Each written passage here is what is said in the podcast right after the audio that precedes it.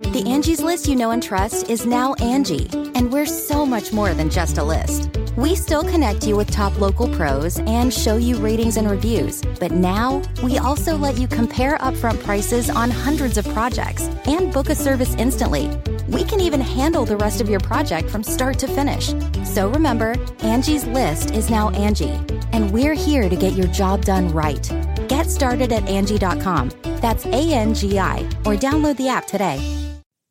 Okay, it's time to commit. 2024 is the year for prioritizing yourself. Begin your new smile journey with Byte, and you could start seeing results in just two to three weeks. Just order your at home impression kit today for only $14.95 at Byte.com. Byte clear liners are doctor directed and delivered to your door. Treatment costs thousands less than braces, plus, they offer financing options, accept eligible insurance, and you could pay with your HSA, FSA. Get 80% off your impression kit when you use code WONDERY at Byte.com. That's B-Y-T-E dot com. Start your confidence journey today with Byte. This episode of Gen C is sponsored by Chainalysis. Gen C is the generation of the new internet. In Gen C, the C stands for crypto, but it also stands for creators, the connected consumer, and collectibles, both digital and physical with on chain provenance. It stands for culture and characters, the ones we play in games and the companion ones that AI is building alongside us. It stands for community and digital citizenship, and the new set of transparent and trustless tools being built to govern them. These are the people who were raised on a different philosophy on how they look at money, how they look at identity, how they look at privacy, and how they look at the hybrid digital and physical spaces being built all around us. And finally, how they reimagine their relationships with the communities and companies they interact with. We focus on how brands, large and small, are building for these audiences. Welcome to Gen C. Avery, we are back. Excited to see you. As always, I think you were in New York this past week. Didn't say hi to me, not taking it too hard, but it's okay. You're a busy lady. Avery, there was a moment a couple of years ago where it felt like everyone was coming out. I think they were calling it life casting. And people were coming out these devices that you would like clip onto your shirt or they would dangle from your phone or whatever. And they were like taking a photo every minute and uploading it to the cloud. There's a bunch of security and privacy issues. But hardware had a moment of like always on. And then it kind of went away. And I was reading an article from our mutual friend Holland, who's over at Kindred Ventures, on the fact that wearable tech is back and it's back big. So there's now these pendants, jewelry you can wear, there's stuff that can be on your wrists. And it's all about recording audio, video, and image. And then having this sort of documentation of your life that you can then do sort of analysis, interesting things, share it with your communities. And I guess I'm interested, Avery, in your thoughts of are we coming back to a new hardware renaissance? Or do you think this is yet another round of something that may end up going away in the long run?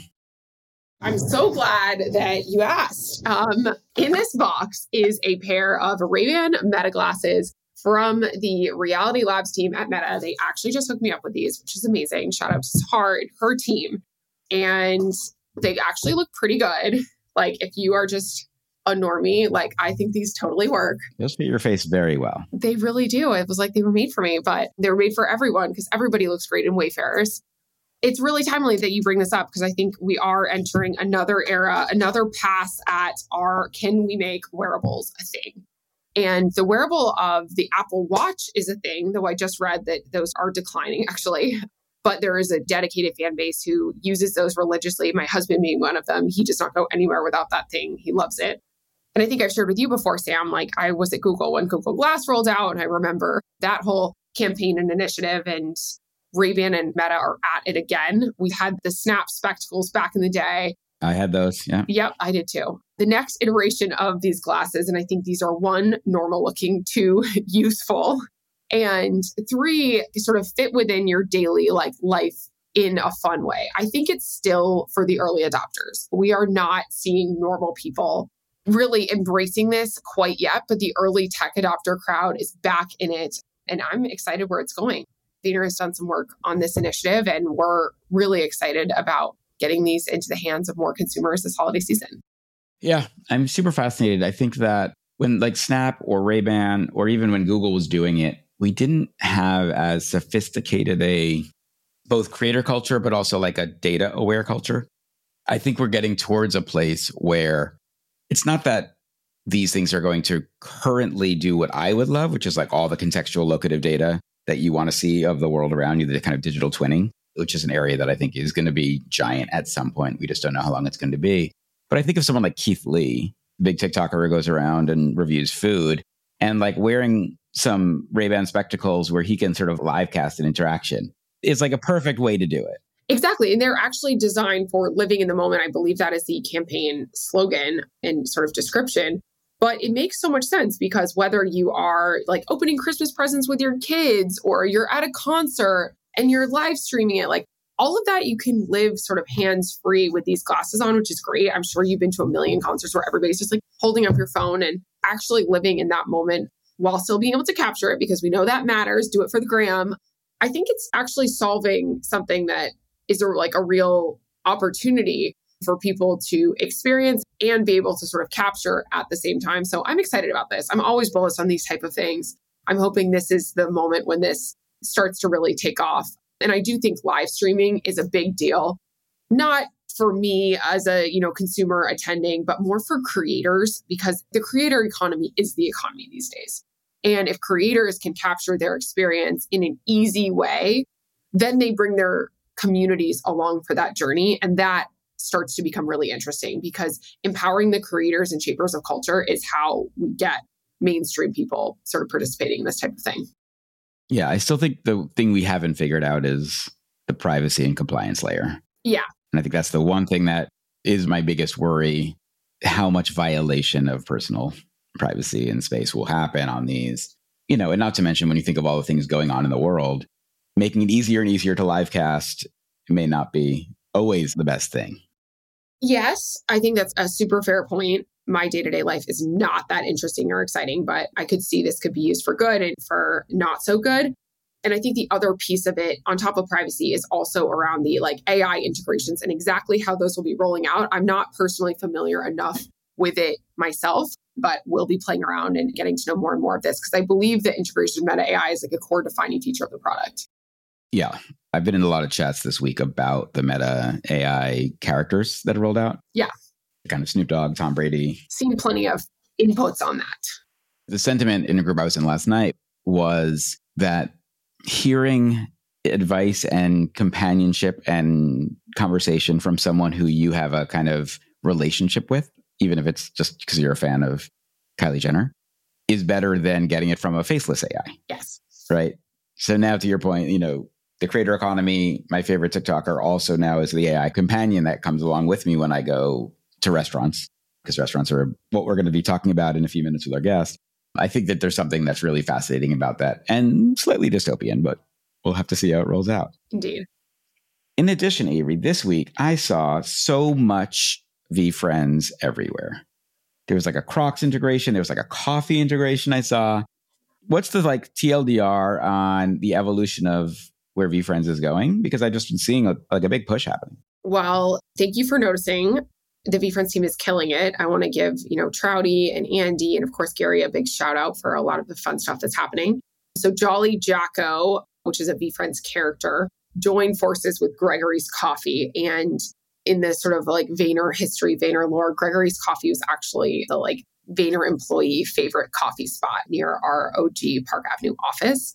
So Gary got to know their team quite well over the years and did a pumpkin spice latte kind of collaboration that was picked up by a bunch of local media and news. I think it was on TV in New York as well, which is always fun. And then Crocs is something that is very near and dear to my heart. Should definitely have Heidi and her team on as well because Crocs, they are the masters of the collab. And the biggest month for Crocs collabs is October because Croctober. This is something that was actually teased at VeeCon this year on stage with Gary and Heidi. And this pack of Jibbitz is rolling out. And there will be a special surprise happening at the Halloween parade. So, anybody who's in New York, if you go to the Halloween parade, you won't be able to miss it. Let me put it that way. Is the surprise you and I riding on the float? It might be. You have to stay tuned to find out. Okay. Avery, we have an amazing guest today, Ben Leventhal. For anyone who doesn't know Ben, Ben started Eater. He then sold that. He started Resy. I think Gary was a partner of his in Resy. They sold that to American Express. He has now started a company called Blackbird, which just raised its Series A. It was led by A16Z. I think the seed was with uh, Union Square Ventures. Amex is also an investor now. If someone is going to figure out the intersection of like restaurants and culture and integrating blockchain, because this thing is runs on blockchain rails, NFTs, uh, fungible token, etc., it's going to be Ben. There's really no one more connected in the restaurant industry than him. So after the break, we are going to get to Ben to learn more about Blackbird, hear what he's thinking, and he'll tell us why cocktails are now $65 in New York City. I'm so curious about that. so after the break, we will talk with Ben.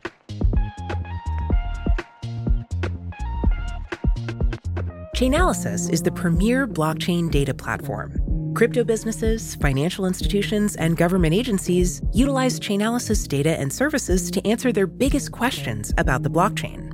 As regulators and policymakers work together to pass legislation that provides clarity for crypto businesses and protects consumers, they have the chance to do so with unparalleled data and research into the crypto ecosystem. Demystify cryptocurrency and gain greater visibility and insight by visiting chainalysis.com slash Gen C. All right, we're here with Ben Leventhal. Ben is the founder and CEO of Blackbird, which we're going to learn a lot about. Ben also has started a number of companies that many of you will have heard of, which we'll also get into. But Ben, I would just love for you to give us kind of the, the 90 second recap of your career. I know it's been big so far, but uh, just tell the audience who you are. Yeah. So, you know, I'm a guy who's been obsessed with restaurants and somehow that's become a career. You know, I've always sort of found restaurants to be sort of a happy place for me growing up. The moments that I remember largely took place in restaurants as an adult, you know, exploring the scene of food and chefs and restaurants has been something that's a lot of fun and I enjoy very much. And somehow it's become a career. You know, I would say the through line of sorts is just that I think restaurants are largely misunderstood and underappreciated in terms of what their potential can be and how we potentially could think about them as businesses much bigger and more interesting than just small businesses that sell food on a plate.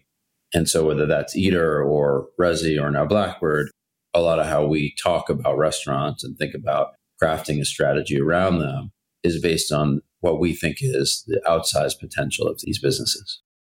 So, Ben, you mentioned that restaurants have always fascinated you, and you've launched three different companies. You mentioned Eater, Resy, and now Blackbird. Can you explain sort of how that journey has progressed and what you've maybe seen shift in the restaurant industry since you've launched those companies? For sure. I think more than anything else, the business over the 20 plus years that I've been watching has gotten harder. It's gotten a lot harder, materially so. Profit margins have shrunk considerably. And yet, the interesting backdrop to that is that I think consumer enthusiasm for restaurants has only grown. And certainly when you look at the top line revenue growth of the industry over that period of time, you see that.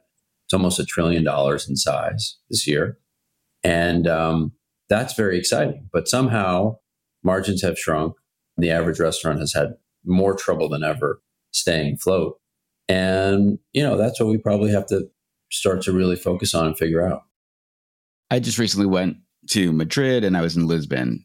When I asked friends, they don't tell me sites to go see anymore. They send me a list of the restaurants to eat at.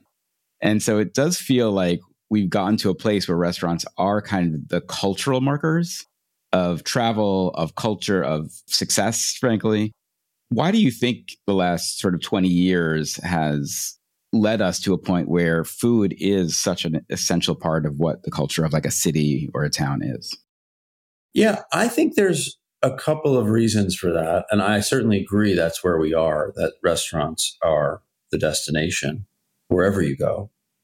One is, and I won't take credit for this, this is something that first I think I heard from David Chang, I think he observed this early. One thing is that I think the speed of information exchange, of sharing amongst chefs has increased exponentially thanks to social media and all kinds of other things.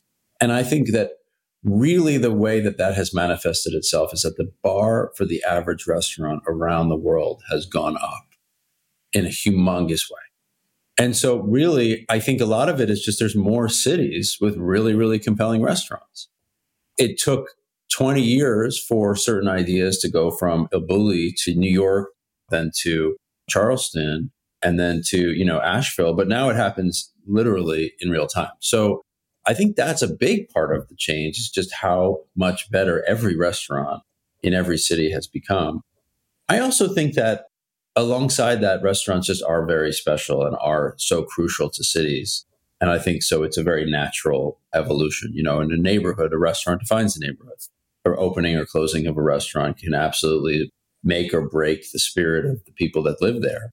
And we know they're crucial. So I think it's exciting. And I think it really comes down to this growth of enthusiasm alongside the sort of speed that information moves around that has allowed every restaurant to get that much better. Okay, Ben, but you're saying every restaurant is getting better. The speed of information is faster than ever. Knowledge sharing is vastly improved. Restaurants make or break a neighborhood, but you're also saying the restaurant industry is broken. How does that tension exist? Yeah, the problem is that the cost of operating a restaurant, the costs increase faster than restaurants can raise prices. It's as simple as that. We see that playing out. Rent goes up, inflation, cost of labor, cost of goods, all these things are going up. And they're almost sort of definitionally going up faster than restaurants can raise prices. Consumers reject price increases sort of almost flat out. Of course. It's like $30 for a cocktail. It's crazy, but restaurants are still not making money. How does this happen? That's the problem that, you know, the inputs have gotten really expensive. Now, I do think part of that is that in an industry where the margins are quite so tight, I think that there's sort of a resources mismanagement of sorts. Maybe restaurants are spending money and resources on things that are inefficient. Certainly, I think that the way restaurants think about marketing and customer acquisition and retention is a very inefficient and expensive system today. And those are the things we have to focus on and fix. But certainly, the problem is top line revenue, yes, has increased massively, but cost of goods and expenses have increased just as fast, if not faster. And that's, you know, really, if we don't fix it, a terminal problem.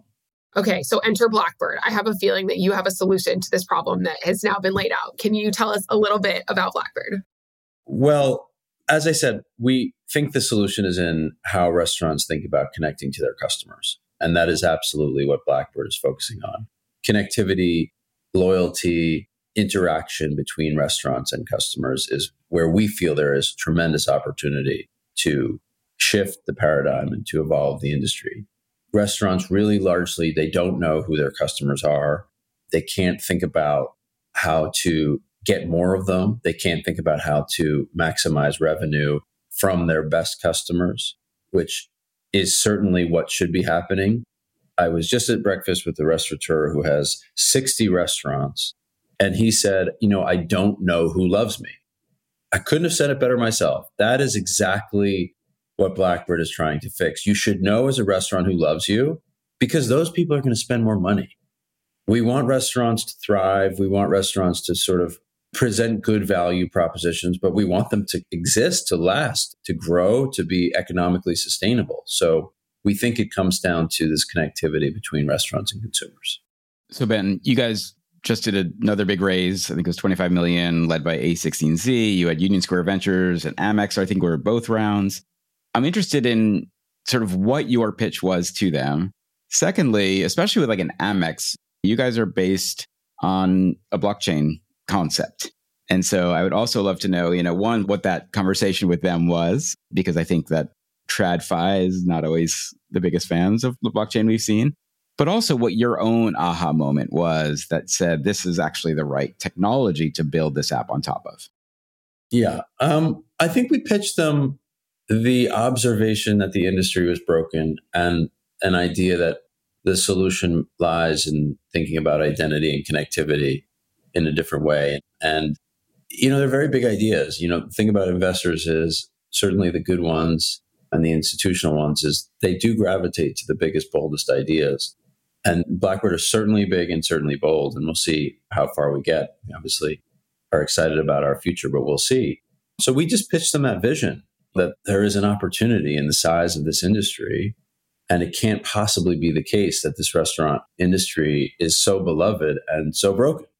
And I think more than anything else, that was the pitch. You know, you're right about companies like Amex in some ways being resistant to bleeding edge ideas and technology. But at the same time, I'm very proud of the relationship that I've built with Amex over about a 10 year period now. And what Amex does understand is A, that the time marches on and progress happens. And there will be new technologies that are going to work and going to be important. And I think in many ways, Amex partnering with companies like Blackbird ensures that they're part of that conversation. And so we have had many fruitful and exciting conversations with Amex about Blackbird. In fact, Amex passed on Blackbird at the seed, but did say yes at Series A because of the progress we had made and the feedback that they gave us when we pitched them originally. I think we took to heart and went and did some building and came back and said, well, What do you think? And I guess that we got far enough.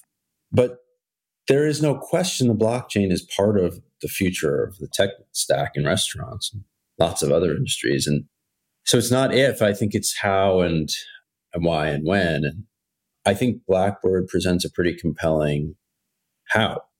And, you know, in that way, everyone is very excited and sees the promise. As far as how we think about the sort of when, you know, I think it's going to take time. It's not consumer grade, certainly from a product standpoint. I think the technology certainly in some ways is there, but it's not fully mature as a piece of technology yet. Hopefully, we can help sort of coax it along, but it's really promising and really exciting. Can you just tell us also your personal? Did you just like buy a CryptoPunk when you were, you know, in the pandemic? Like, what got you into it? So, really, the fundamental observation is around what I would say was successful about sort of early crypto is in its power to build communities.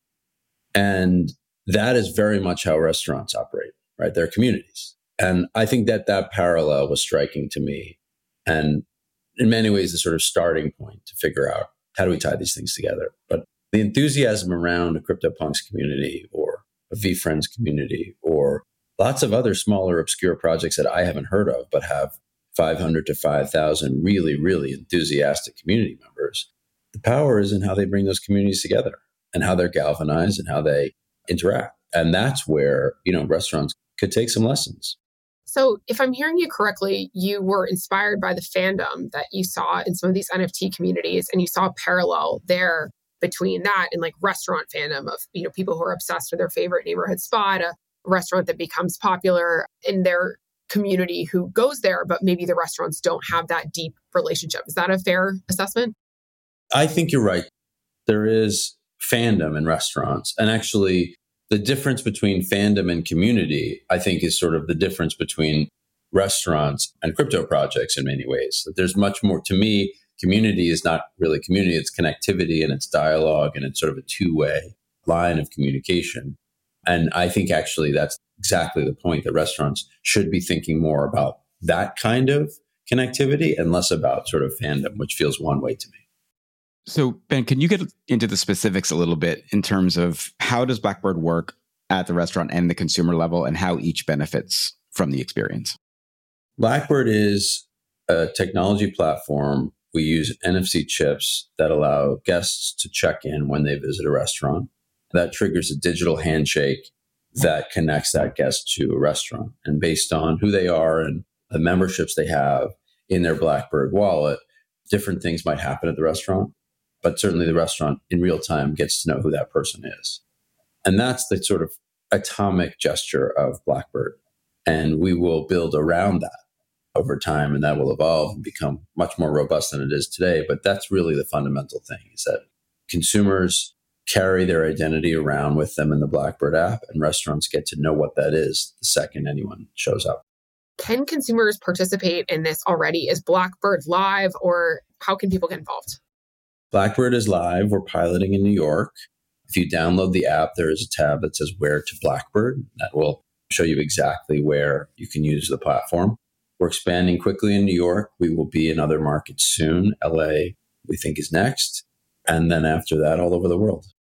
Well, last night I went down a pretty deep rabbit hole on the app, and I'm so susceptible to these things.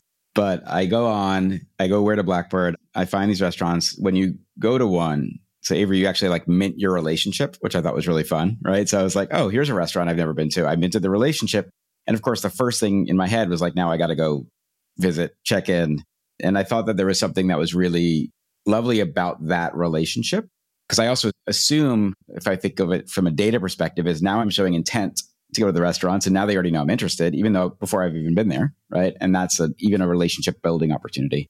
But what I really liked is the idea that you talk about the fly token, you talk about minting your relationships. So you're not like not talking about NFTs, if you will, or fungible tokens, but you've kind of abstracted the experience away a little bit to make it quite simple. You don't have to remember a seed phrase or anything like that.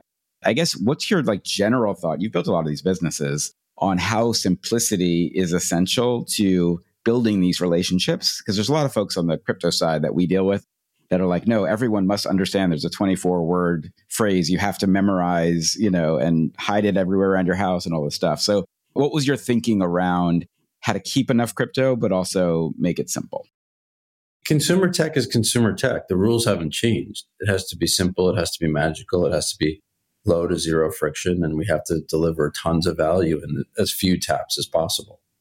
Crypto doesn't shift behavior, taste, desire on consumers in any way at all. And I think that's the thing that we have to understand. It's consumer tech in the end.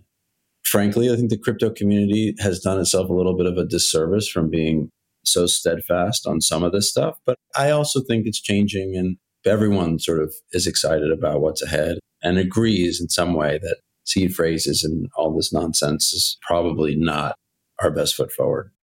Ben, I'm curious because I know you guys have partnered with front of house, some of the early sort of restaurant brands. Did you see anybody else sort of building in this space that was sort of crypto first, crypto adjacent during that 2021 rush that sparked your interest?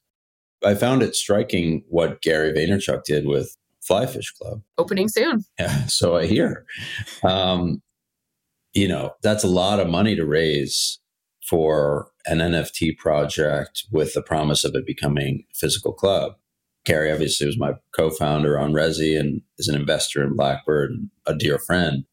But those things aside, I think it was an incredible sort of show of force, if you will, of the potential of linking restaurants to the blockchain.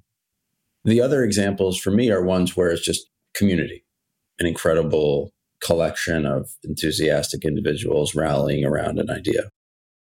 Ben, you sort of insulted me yesterday because I was reading one of the pieces of writing and you mentioned the fact that Balthazar is a diner and which is obviously where I, I used to have my office around the corner and that's my, you know, every morning breakfast.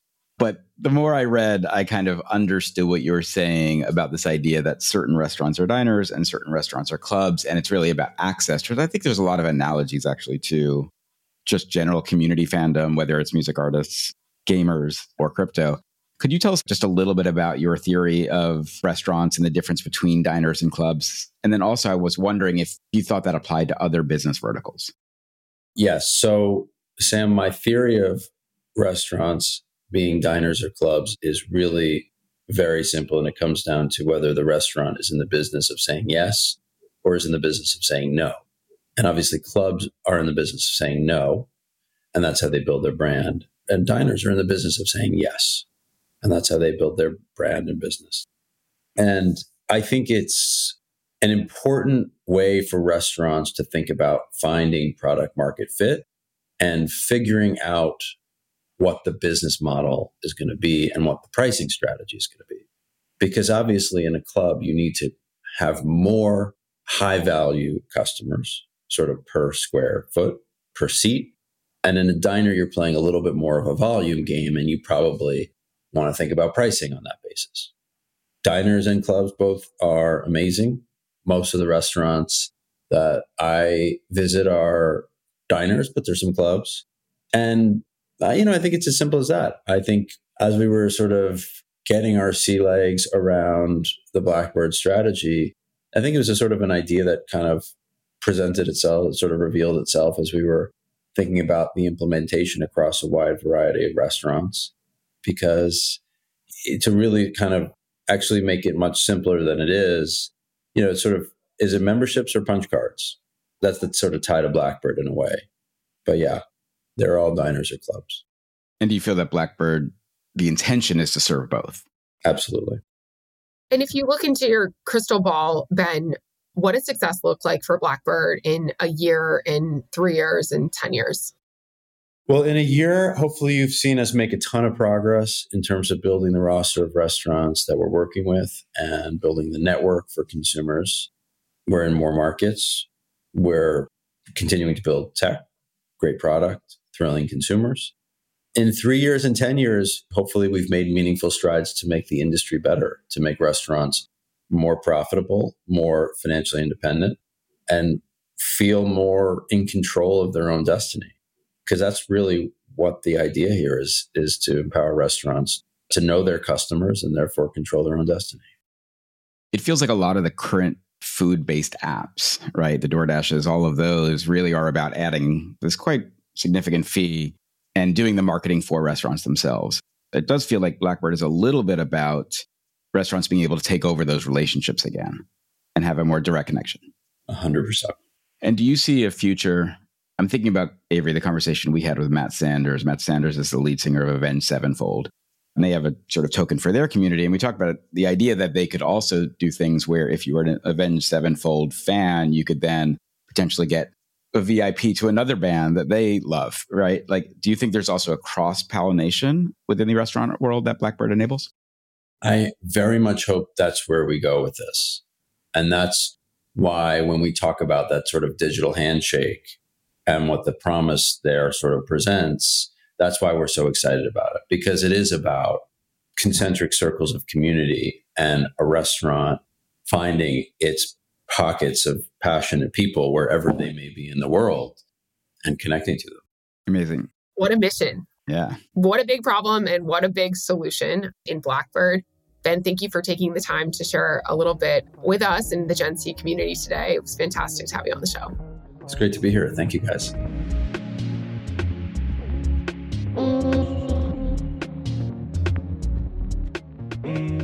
Avery, what did you think of what Ben's building?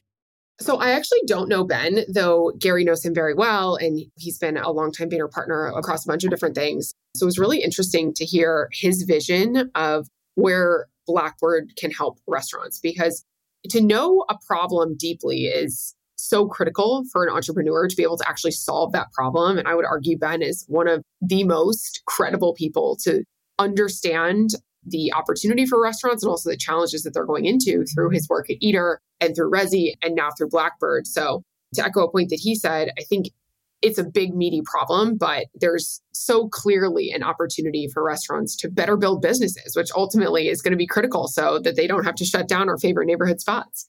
What did you think, Sam? I agree. I think you and I have been in some groups where we've discussed Blackbird, and I think that it seems like the common thinking is like if Ben can't do it, nobody can. Right? He's so connected in the industry. He's built so many businesses that have supported the industry that he is the right person to be doing this.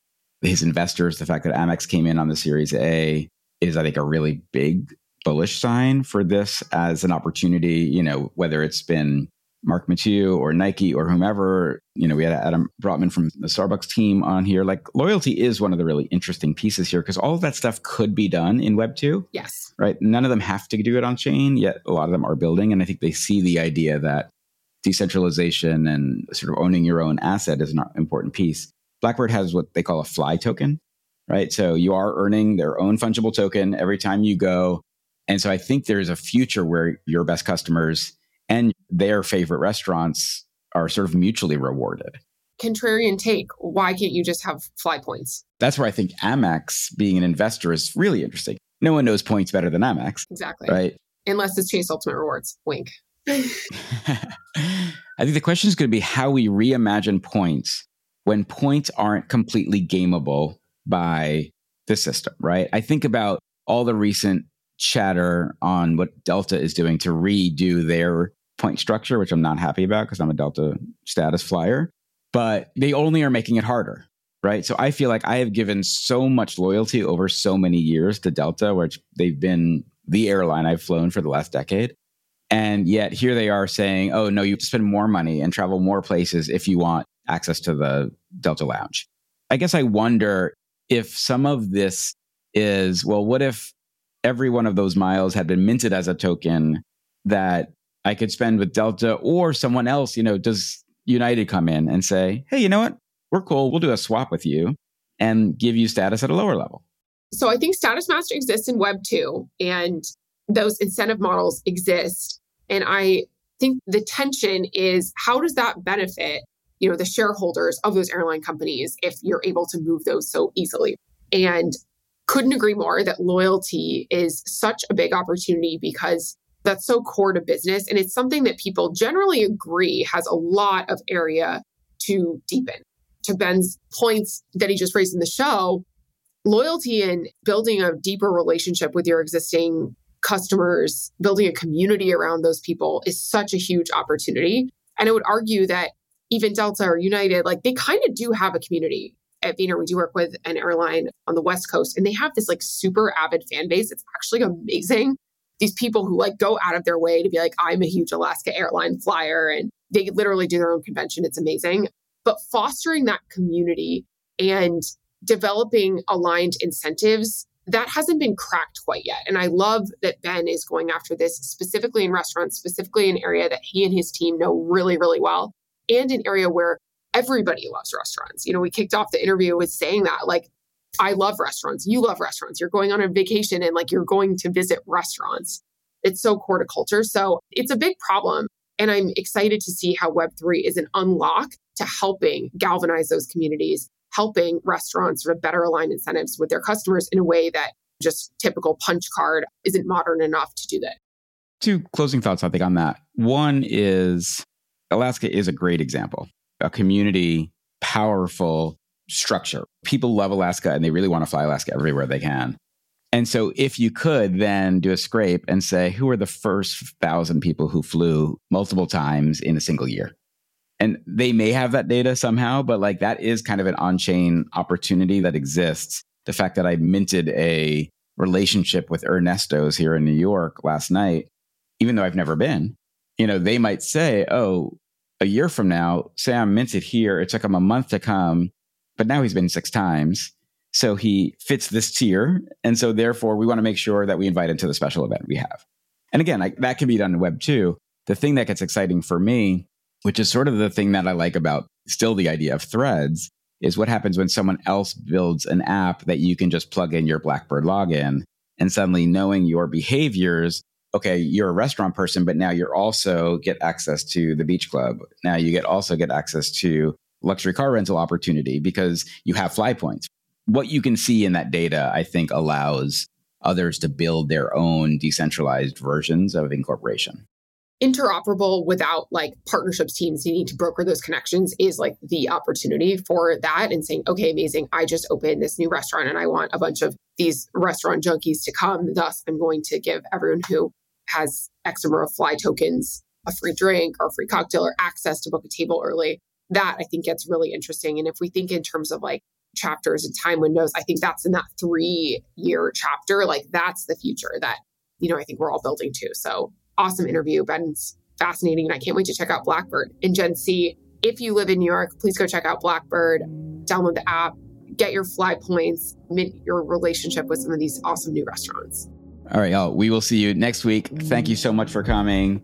If you're in New York for Ad Week, we are around. No, I am around. Avery is not. but uh, come say hi. We'll be at a bunch of events. See you next week. See you next week, Gen C.